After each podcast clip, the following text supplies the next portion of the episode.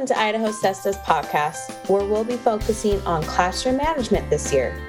This is a place for general and special education teachers of all grade levels to hear about topics important to helping you develop effective classroom management practices to improve student performance and maintain appropriate behavior in your classrooms. I'm Kylie Atkinson, Behavior Coordinator with Idaho SESTA, and I provide supports in regions 5 and 6, so Southeast Idaho. Today, we're going to take a deeper dive into trauma informed classrooms. Before listening to this podcast, I highly recommend that you go back and listen to the Trauma Informed Classroom podcast. In that podcast, the following points were covered. We hear all the time that we need to incorporate trauma informed practices into our classrooms and schools. But what does that actually look like? The previous podcast covered five trauma informed practices to use and explained how to incorporate them into daily teaching. They are one, build supportive relationships, two, implementing environmental design, three, provide social emotional learning, four, plan for professional development, and five, engage in multidisciplinary learning. To hear more about those five strategies, explain more in depth, go back to listen to that podcast. Today, we're going to talk about trauma informed practices, more specifically around how to embed those into our crisis management. If you listen to the last podcast about how to develop a crisis plan effectively, we're kind of going off of that. So, while the last podcast for trauma based practices covered interventions to use. I really want to dig deep and how do we also use trauma informed practices when we're handling a crisis because it happens. So, I'm first going to talk about what trauma is, different types of trauma, its effect on the brain, and then we're going to go into some interventions we can use. So, first off, what is trauma and what is the spectrum of trauma that we can experience? I'm pulling this from Trauma and Resilience, an adolescent provider toolkit from the Adolescent Health Working Group. Links will be provided in the show notes. There are a couple types of trauma. The first one we have is acute trauma. This is when we have a single time limited event.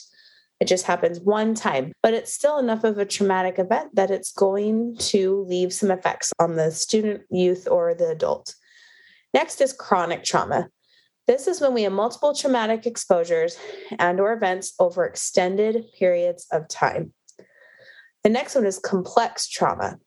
So that's where we still have multiple traumatic exposures, but these often occur within a caregiving system or with people that we know, and it makes it more complex. Next is toxic stress. This is adverse experiences that lead to strong frequent, or prolonged activation of the body's stress response system. These are linked a lot to um, people who serve in the military or different fields like that. Last is secondary or vicarious trauma exposure to the trauma of others by providers, family members, partners, or friends in close contact with the traumatized individual. So, those are some different types of trauma that we as adults or children can experience.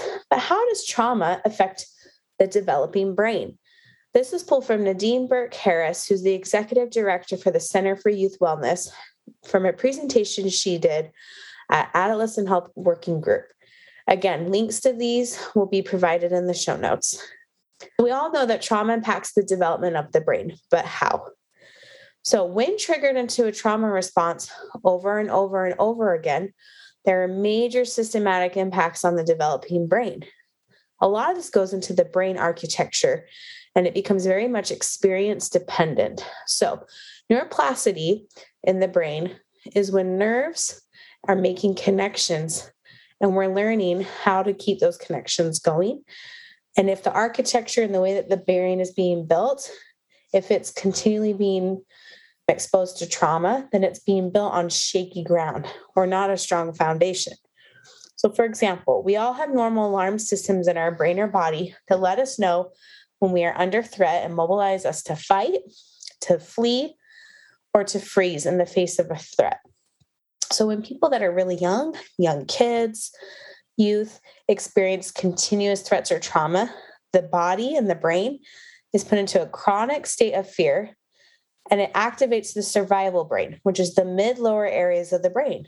This can create an overactive alarm system in the developing brain. So, what this means is that the brain develops within the concepts of trauma can be more easily triggered into survival brain by trauma reminders or triggers, even when there's not an actual threat. If you think about that, let's walk that through. So, someone who's been continually exposed to trauma is more easily triggered. Things that wouldn't normally trigger other people or might not even have triggered them before this event is going to trigger them because they perceive it as a threat and their brain and their body is going to go into survival mode a lot quicker. This means that they can have a lot of difficulty with the following. Managing big emotions, having chronic irritability, anxiety that interferes with problem solving, empathy, expressing concerns or needs in words, taking into account the wider context of a situation, appreciating how one's behavior impacts other people, working in groups, connecting with others. Because of the constant exposure to violence and trauma, children and youth can sometimes even be put into a permanent state of fight or flight where their body never leaves. This makes children and youth react to normal experiences as if they're all life and death threats. This is not a rational cognitive process, it is wired into their physiological response. I want to repeat that. It is wired, physically wired into their physiological response.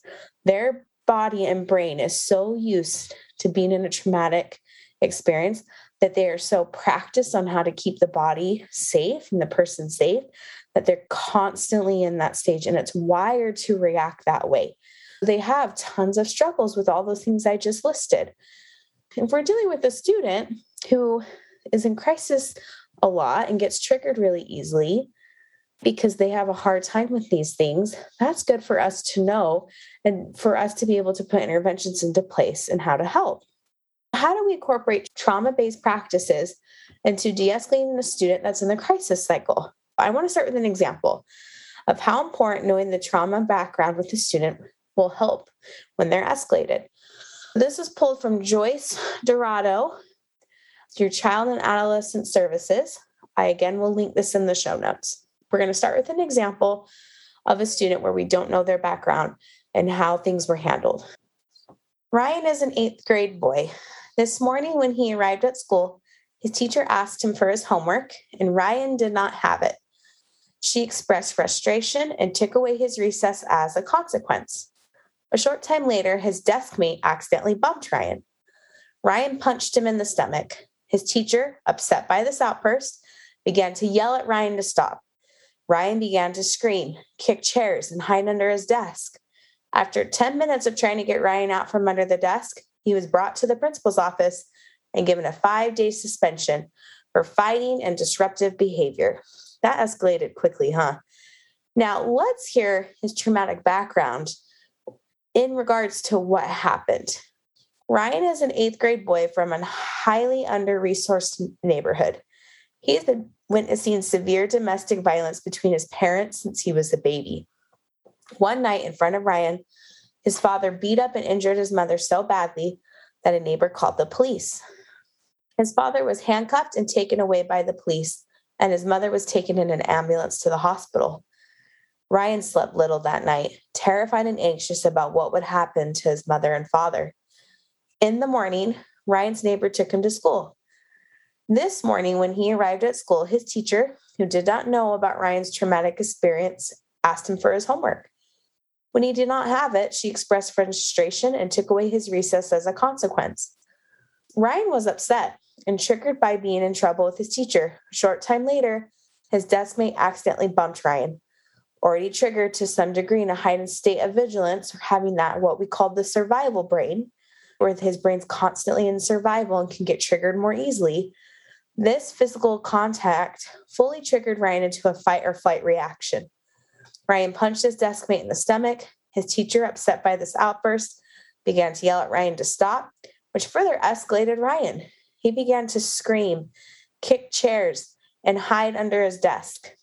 After 10 minutes of trying to get Ryan out from under the desk, during which time his teacher felt helpless and defeated, and the other children looked on in fear and frustration, was brought to the principal's office. and given a five day suspension for fighting and disruptive behavior, inadvertently exposing Ryan not only to a major loss of instructional time, but also to a period of time during which he would have no refuge from the trauma and suffering in his home life. That story breaks my heart. And something that I really want to get across is for some reason, and I run into this all the time, when adults go through traumatic experiences like this, I feel like we tend to have more understanding of why they're being affected the way they are and why they may struggle in life. And then I know we feel the same thing for children, don't get me wrong, but I feel like I run into people who are like, well, they should come to school and they should learn. And we all should know how to behave. So I will run into this with teachers.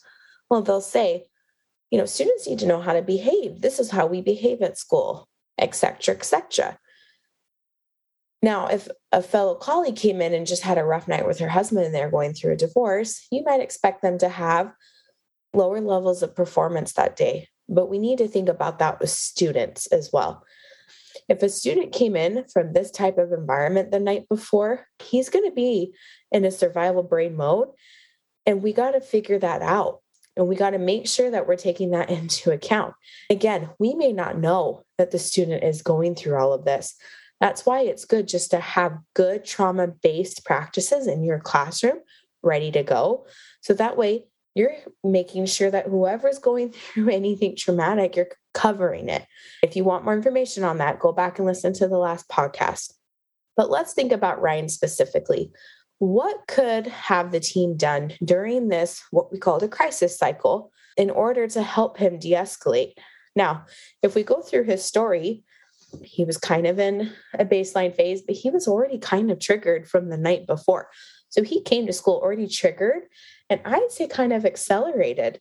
And then the agitation happened. The teacher asked him for his homework and got frustrated, and he got bumped. Then it just kept escalating and escalating to where he went into a fight or flight response for his brain to, to survive from what he had seen the night before. Then, once he de escalated, instead of talking to him or trying to figure out what's happening, he got suspended and has to go back to an environment where he's going to keep being exposed to that. Let's talk about what we can do in each phase of the crisis cycle. Sue Yi Park put out an article that lists different things that we can do in each phase. Again, I will link that in the show notes. That first phase, again, is the calm phase. This is when a student is at their baseline Specifically, trauma impacted students can look like other students in the classroom. They can still be on task and follow rules and expectations. Remember, this is where a teacher can be proactive with their interventions in classroom management and incorporate those five trauma informed practices mentioned in the previous podcast. Now, hear what she said with the calm phase. Trauma impaired students can look like the other students in this phase, but their calm phase may actually be at a higher level than students who don't have trauma because they live in a state where they're more easily triggered. And that's something to keep in the back of your head. Next is that trigger phase. This is when something triggers a student. And what it looks like for a student who's trauma impacted, the learning brain or the higher functioning of the frontal lobe goes offline. Verbal warnings or rational arguments that make demands on these higher functions may actually escalate them. And they are physiologically unable to access these functions when they are in a triggered state. Something to remember it's not that they don't want to, it's that they physically can't. When we're working with a student, it is our ethical responsibility as adults to make sure we're meeting them where they're at and supporting them through this if they physically can't access the part of their brains to help them calm down. So, some common triggers with students with trauma is unpredictability, sensory overload, and feeling vulnerable or frustrated. What can we do as staff? We can remove or adjust the aversive stimulus redirect the student's thoughts and remind them what you taught them previously. If this is a student that has trauma, there should be some type of instruction happening when they're in a calm phase of what they can do to handle themselves and practice it. practice it over and over and over again. As adults, we need to do this, right? I am not perfect. And when I get triggered or something happens to me, it is hard for me to react appropriately sometimes too. And I'm an adult who's practiced these things. It is worth the time to look at the student and help them practice ways to be able to help themselves de escalate. And if they can't, doing it with them. This is where you can involve your school counselor or a multidisciplinary team. Again, listen to the previous podcast for ideas on that. Next is the agitation phase. This is when the change that initially happened, so that trigger, is persisting, or there's another stimuli or something going on in the environment that may not have been aversive at first, but is going to contribute to it. What are some interventions and things we can do? We can remove the student or modify the problem, redirection, anticipate the problem behavior and intervene before, get to know your students and what they need, pay attention to the classroom environment and how it might be impacting students. And anticipating is better than reacting. Next is that acceleration. This is when they're going to exhibit behaviors that are going to elicit a response. That's when we start to see more of the arguing back and forth, the verbal threats, those type of things. So what can we do? Remember to have teacher empathy and proximity, relaxation techniques, a prearranged signal, emphasize student choices and responsibilities, clear and simple language. Avoid escalation responses like getting in the student's face, discrediting the student, engaging in power struggles, and raising your voice. I remember one of my first years working as a behavior specialist. I won't ever forget this.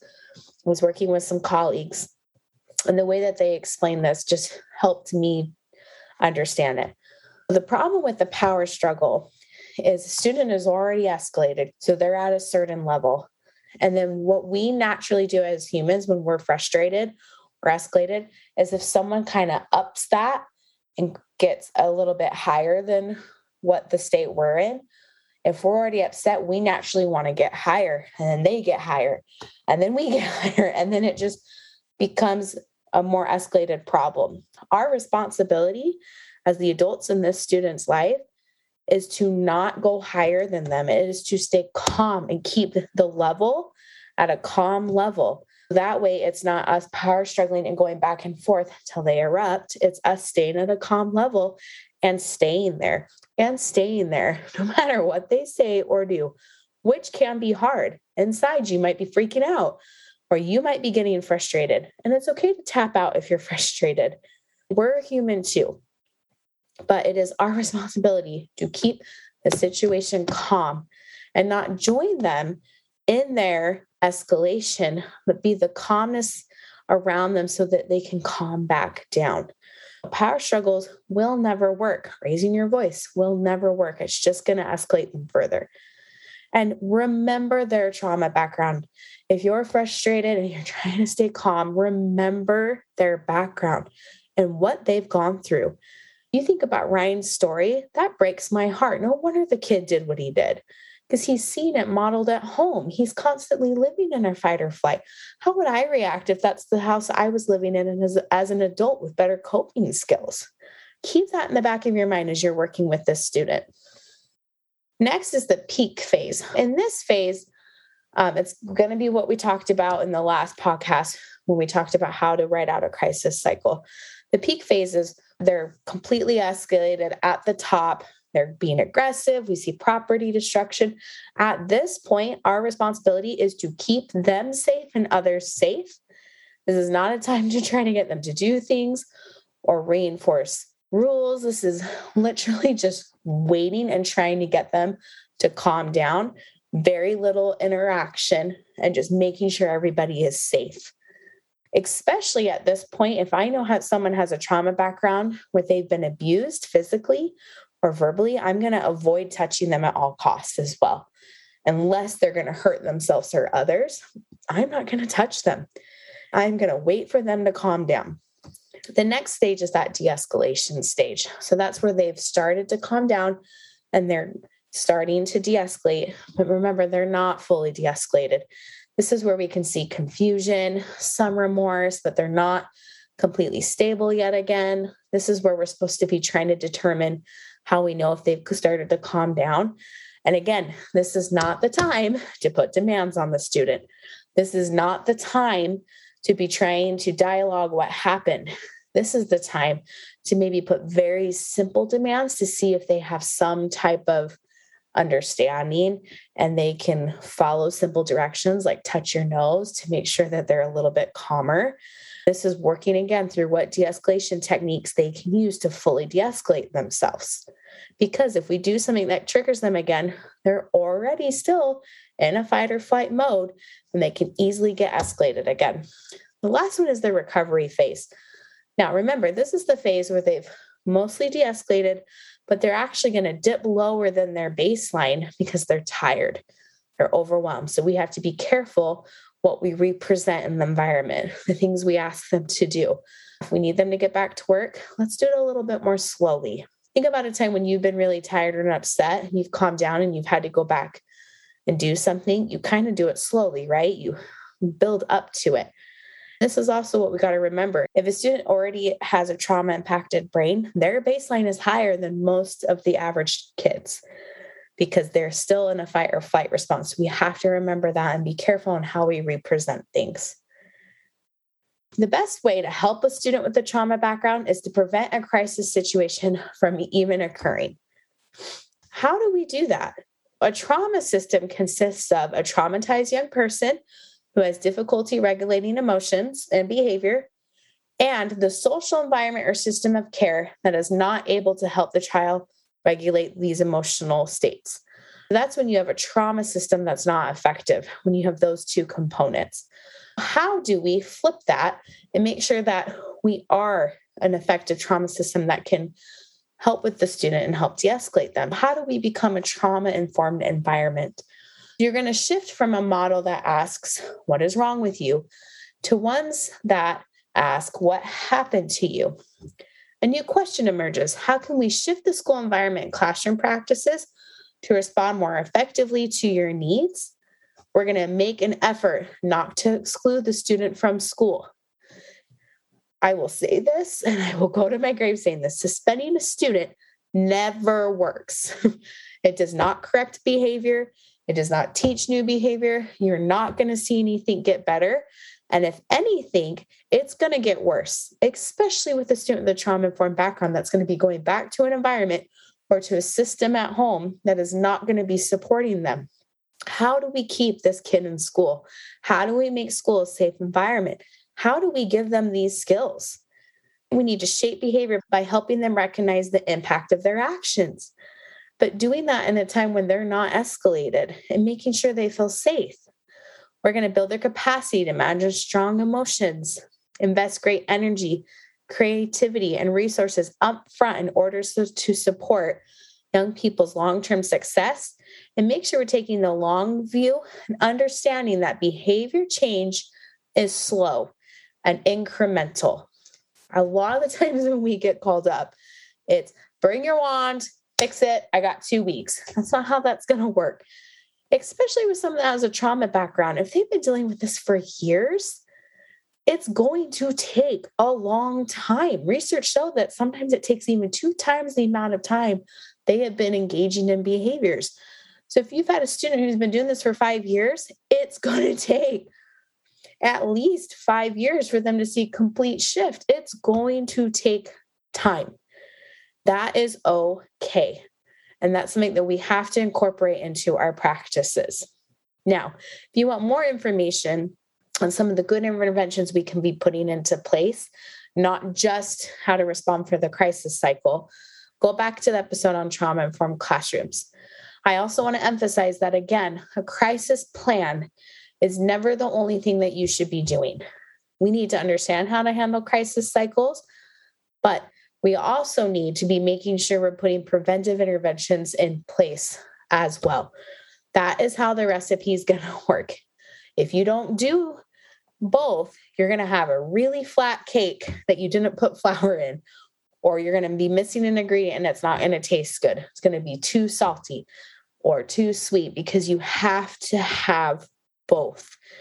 You cannot expect a student to learn these skills without being taught and having proper interventions into place. We do this for math, we do this for reading, we do this for any other academic intervention. But when it comes to social skills and behavior skills, we have to do this as well. We cannot just assume that they are getting this in other environments, especially if they have a trauma background. It is our ethical responsibility to be making sure we're doing both. In closing today, we took a deeper dive into trauma informed classrooms, specifically how to handle a crisis situation through the lens of trauma informed practices.